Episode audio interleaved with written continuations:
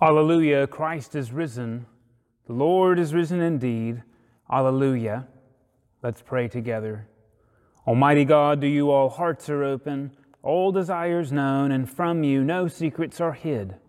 Cleanse the thoughts of our hearts by the inspiration of your Holy Spirit, that we may perfectly love you and worthily magnify your holy name.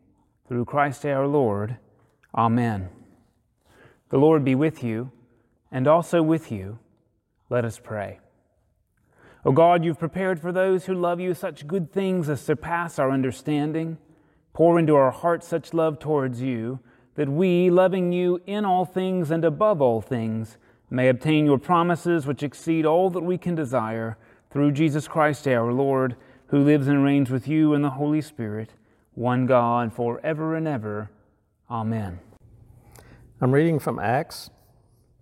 Paul stood in front of the Areopagus and said, Athenians, I see how extremely religious you are in every way. For as I went through the city and looked carefully at the objects of your worship, I found among them an altar with the inscription, To the unknown God. What therefore you worship is unknown, this I proclaim to you. The God who made the world and everything in it, He is the Lord of heaven and earth does not live in shrines made by human hands, nor is he served by human hands, as though he needed anything, since he himself gives all the mortals life and breath of all things. From one ancestor he made all nations to inhabit the whole earth, and he allotted the times of their existence and boundaries of their places where they could live, so they would search for God and perhaps grope for him and find him. Though indeed is not far from each one of us, for in him we live and move and have our being. And even some of your own poets have said, For we too are his offspring.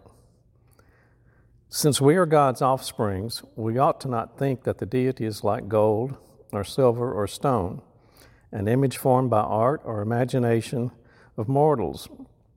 While God has overlooked the times of human ignorance, now he commands all people everywhere to repent because he has fixed a day in which he will have the world judged by righteousness by a man whom he has appointed.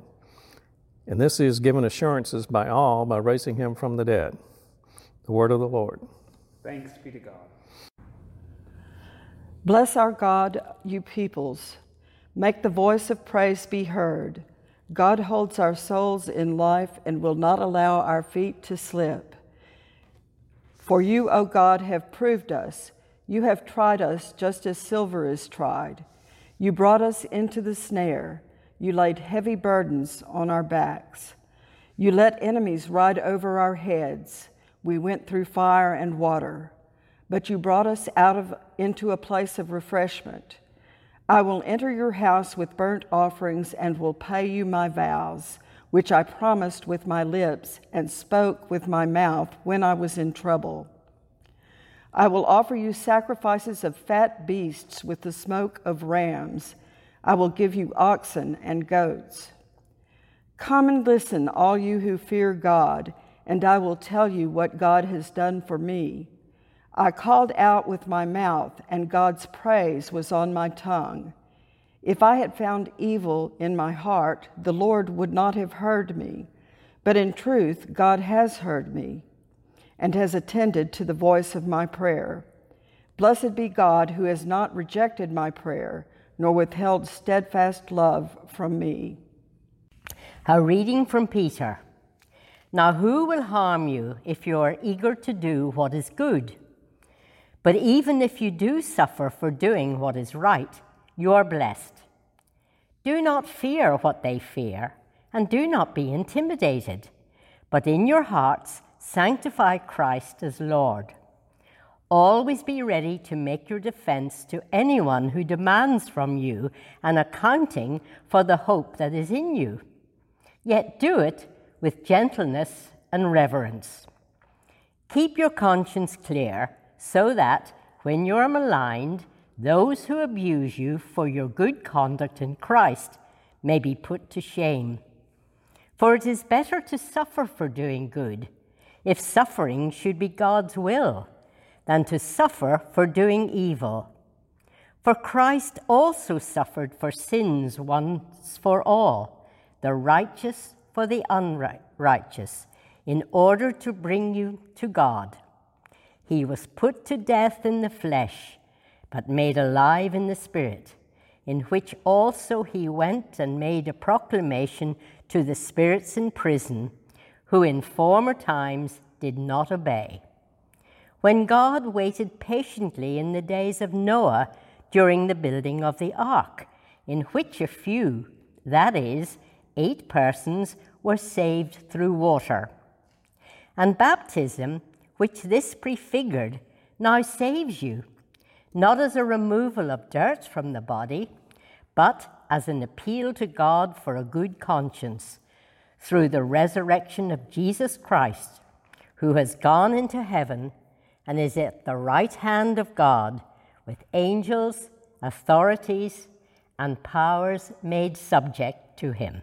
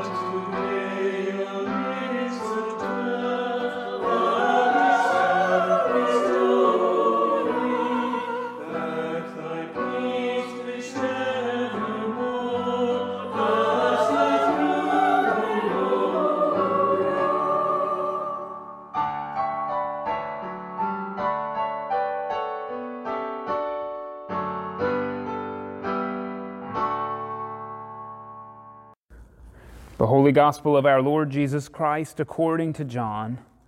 Glory to you, Lord Christ.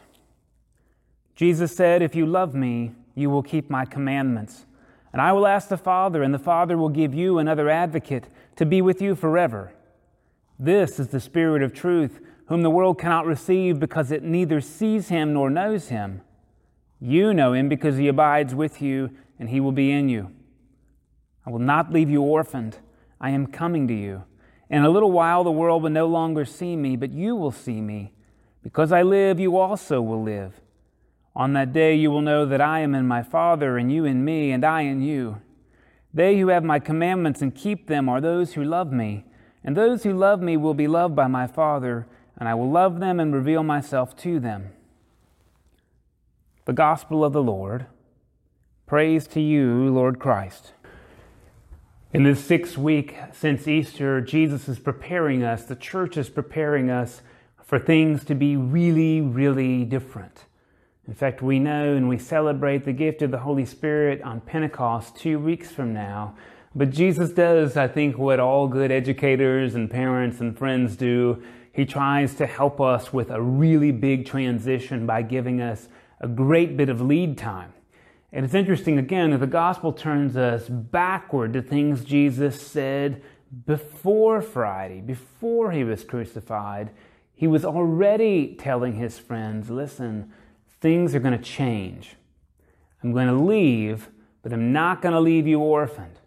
You're not going to see me, but I'm going to abide with you. God is going to be with you in ways more deep or powerful than you can imagine.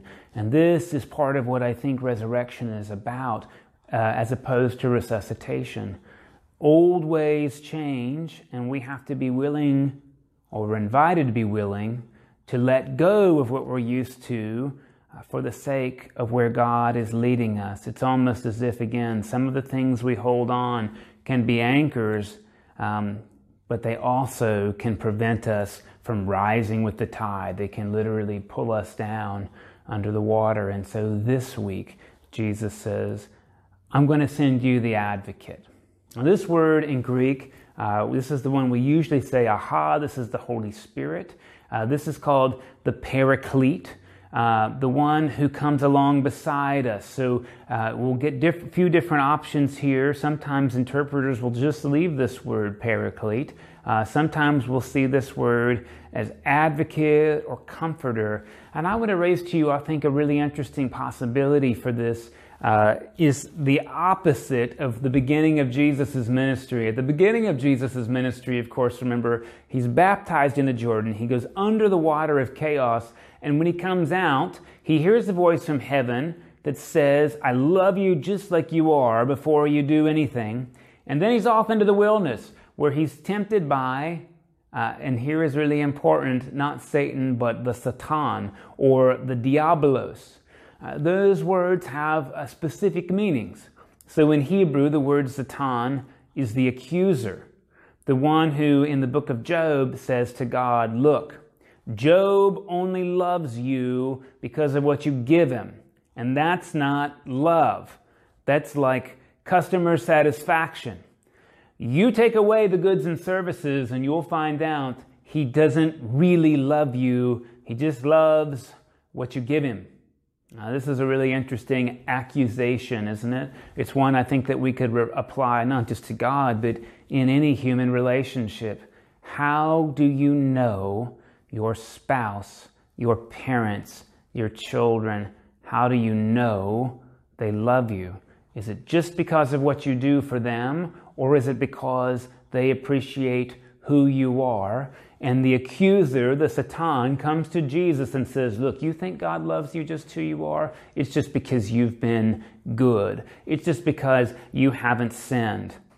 When you mess up, when you find yourself on a cross, when you start to feel God forsaken, we'll see if you really trust God's love or not. Similarly, the word in Greek, the word diabolos, it means a different kind of accusation. It means slander. It means knowing the truth and intentionally speaking something that's different, or even if not knowing, it means speaking rumors that are unconfirmed, that are meant to degrade, that are meant to bring one's reputation and confidence down.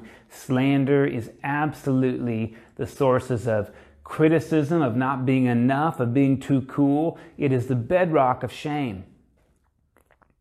Jesus, I think, is very aware, and I don't, this is not just figurative, I think this is a real spiritual force, that one of the strongest things in my own life that mo- removes me from the love of God are forces like accusation and slander, whether anybody else says them to me or my interior voice just says them. Jesus left you because you didn't treat him right. If you don't do faith right, God, nah, might just end up sending you to hell. Uh, that friend that left you, it's because you weren't good enough. That time you tried and failed just proves you're a loser. Those are the kinds of voices, I think, that are spiritually significant and powerful and degrade us. Those are the voices that inspire um, a parent and a child to say, Look, there's someone different looking in our neighborhood and there's these crimes. It must be the different and the other. So let's just go and take care of that problem. Jesus says, I'm not going to leave you alone with voices like that. I'm not going to leave you alone, enslaved to spiritualities of isolation and fear. Instead, I'm going to send to you the advocate. I want you to think through that if the Satan is the accuser, if the Satan stands before God in court and says, Listen, Job's love isn't genuine, Mike's faith isn't good enough, then of course what we appreciate as Americans is the right to a fair trial with a court appointed defense attorney. And I want to suggest to you that the Holy Spirit, the comforter, the paraclete, the advocate, might be exactly the personality that advocates on our behalf, not only before God, not only before Jesus, but as God and to ourselves and to the rest of the world. I'm suggesting to you that the legal imagery here is that the advocate is none other than the court appointed defense attorney in heaven about our fundamental dignity and value to God, and that unlike in the court system we're familiar with, in which court appointed defense attorneys are underpaid, definitely underappreciated, and have way too many clients to possibly spend the time that they need or deserve. Unlike that, this court appointed defense attorney, the comforter, the advocate, is none other than God. Well, this is really interesting to think about uh, as a metaphor, completely changing the way we think about the heavenly court. So God's the judge, and here comes accusation, and the one who defends us before God is God, is the Holy Spirit. The one who stands up for us in front of the judge is the judge. And Jesus says, Look, that's going to be different.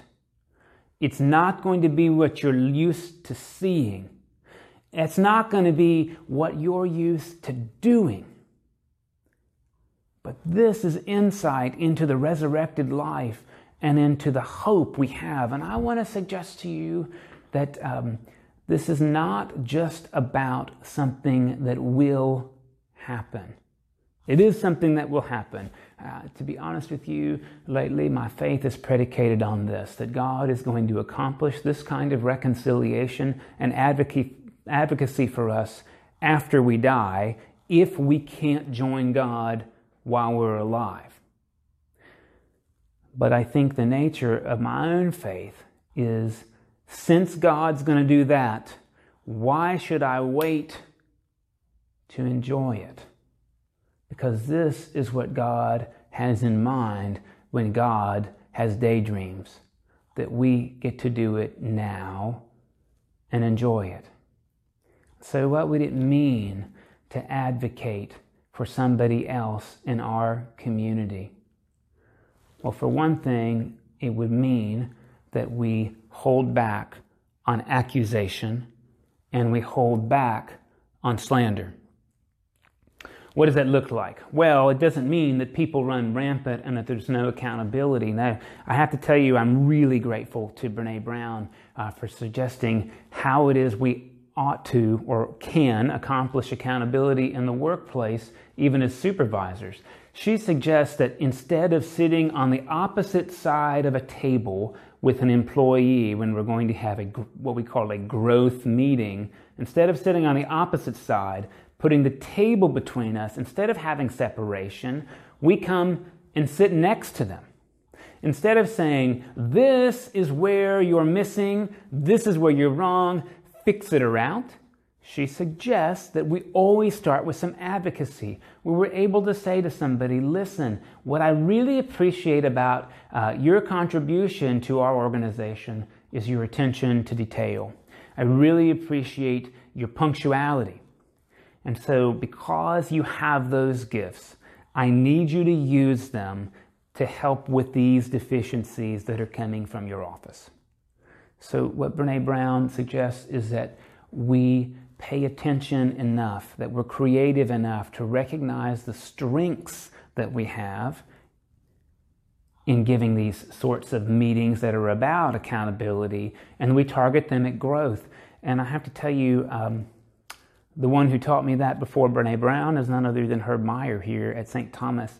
um, who told me very early on listen, if I don't have something to say that's going to enrich an employee, I'm not going to say it.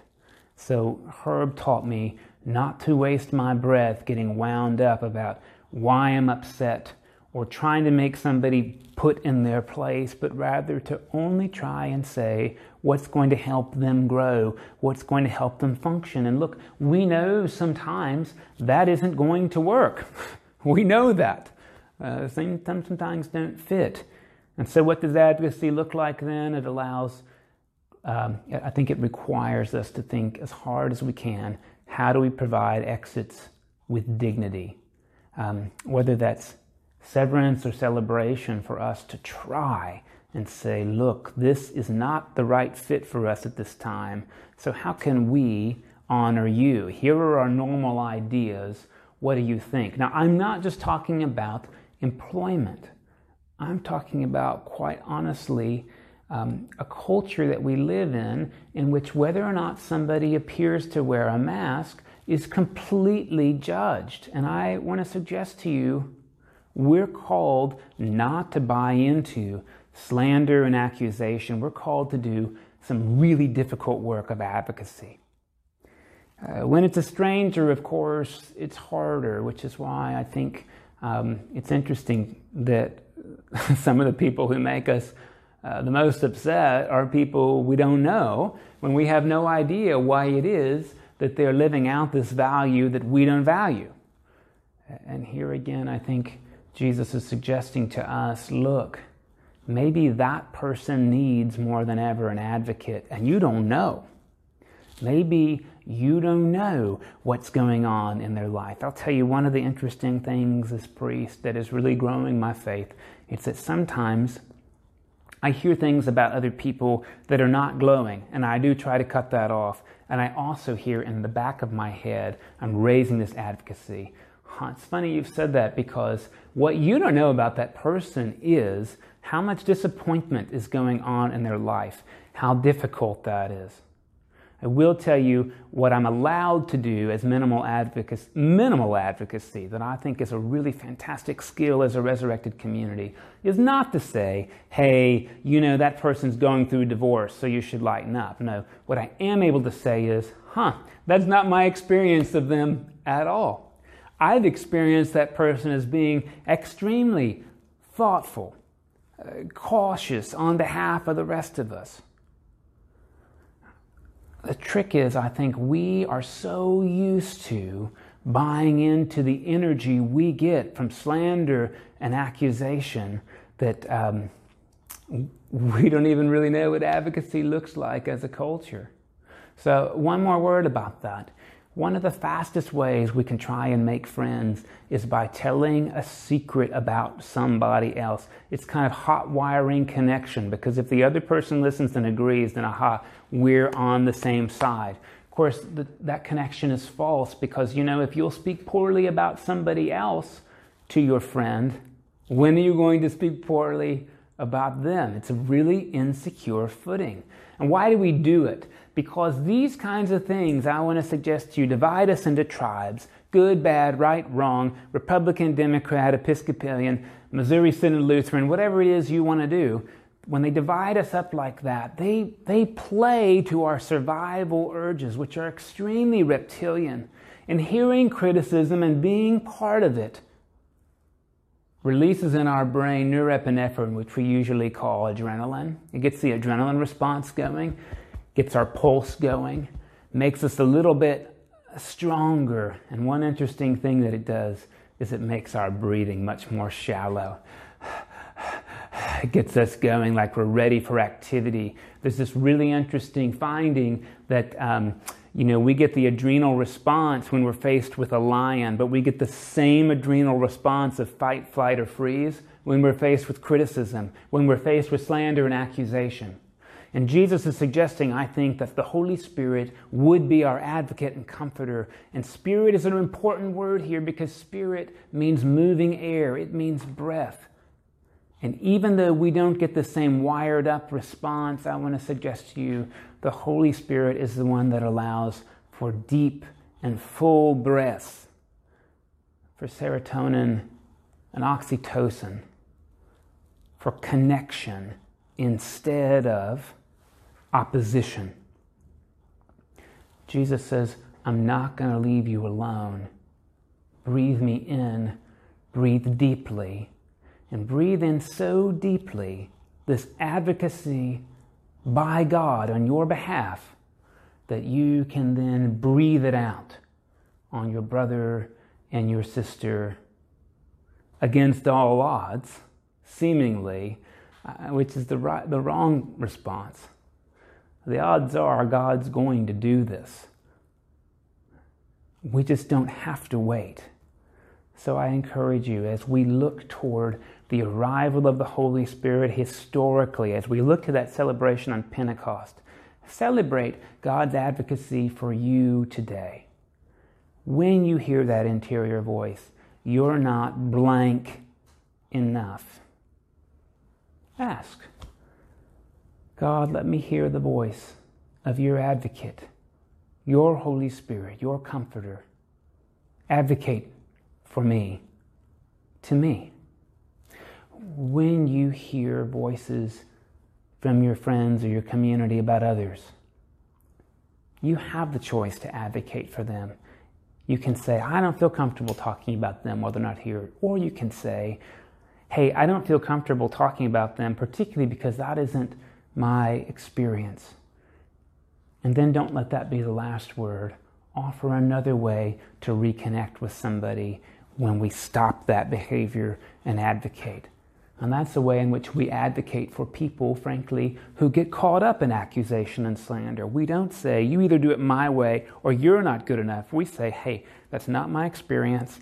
I don't want to do it that way. And now let me reach out to you. These may sound like small things, but I have to tell you again the more I see tribalism on social media, the more I see tribalism when I go outside and see people holding masks in a store that they're not wearing, the more I'm reminded that God is not just bound up in the adrenal response that would have me go off on them with some kind of righteous anger. No, God is in reconciling communities that advocate for one another. I invite you to breathe that in, that breath of God, deeply this week. Let us reconsider and renew our faith as we pray the words of a new creed from the United Church of Canada. We are not alone. We live in God's world. We believe in God, who has created and is creating who is come in Jesus, the Word made flesh, to reconcile and make new, who works in us and others by the Spirit. We trust in God. We are called to be the church, to celebrate God's presence, to live with respect in creation, to love and serve others, to seek justice and resist evil, to proclaim Jesus crucified and risen, our judge and our hope, in life, in death, in life beyond death God is with us. We are not alone. Thanks be to God. The prayers of the people.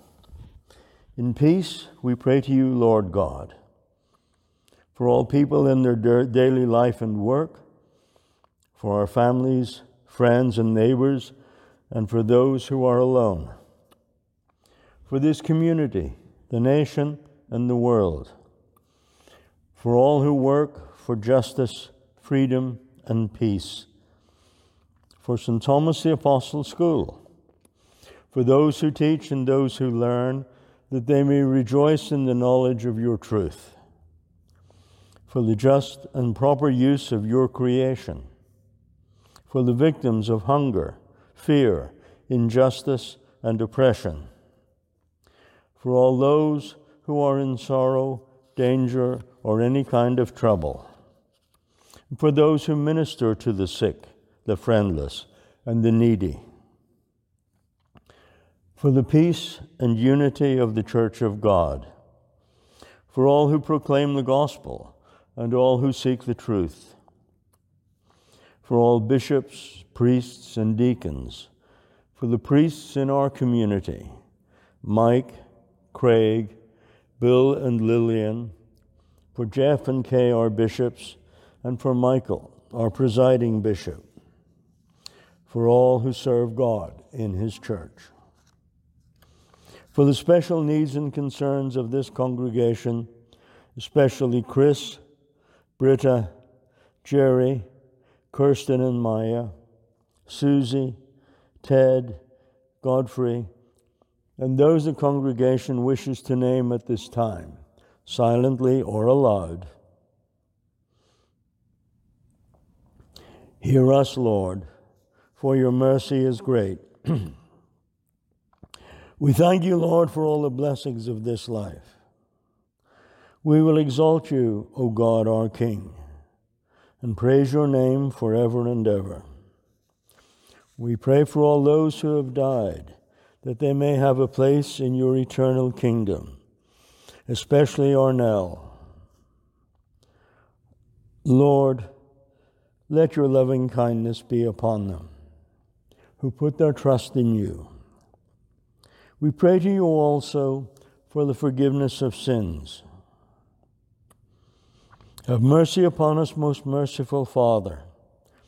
In your compassion, forgive us our sins, known and unknown, things done and left undone, and so uphold us by your Spirit that we may live and serve you in newness of life, to the honor and glory of your name, through Jesus Christ our Lord.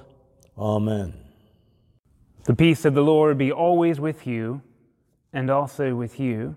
And now, as our Lord and Savior Christ has taught us, we are bold to pray, Our Father, who art in heaven, hallowed be thy name. Thy kingdom come, thy will be done, on earth as it is in heaven.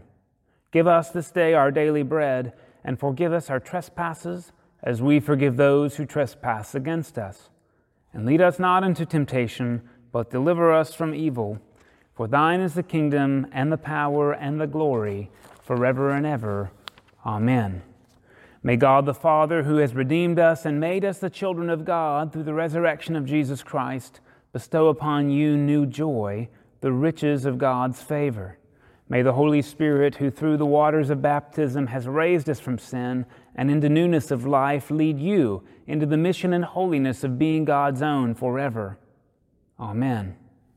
May Jesus, who has brought us out of bondage to sin and into true and lasting freedom as our Redeemer, guide you to live into your eternal inheritance.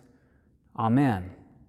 And the blessing of God Almighty, the Father, the Son, and the Holy Spirit be upon you this day and remain with you forever. Amen. Alleluia, alleluia. Go in peace to love and serve the Lord. Thanks be to God. Alleluia, alleluia.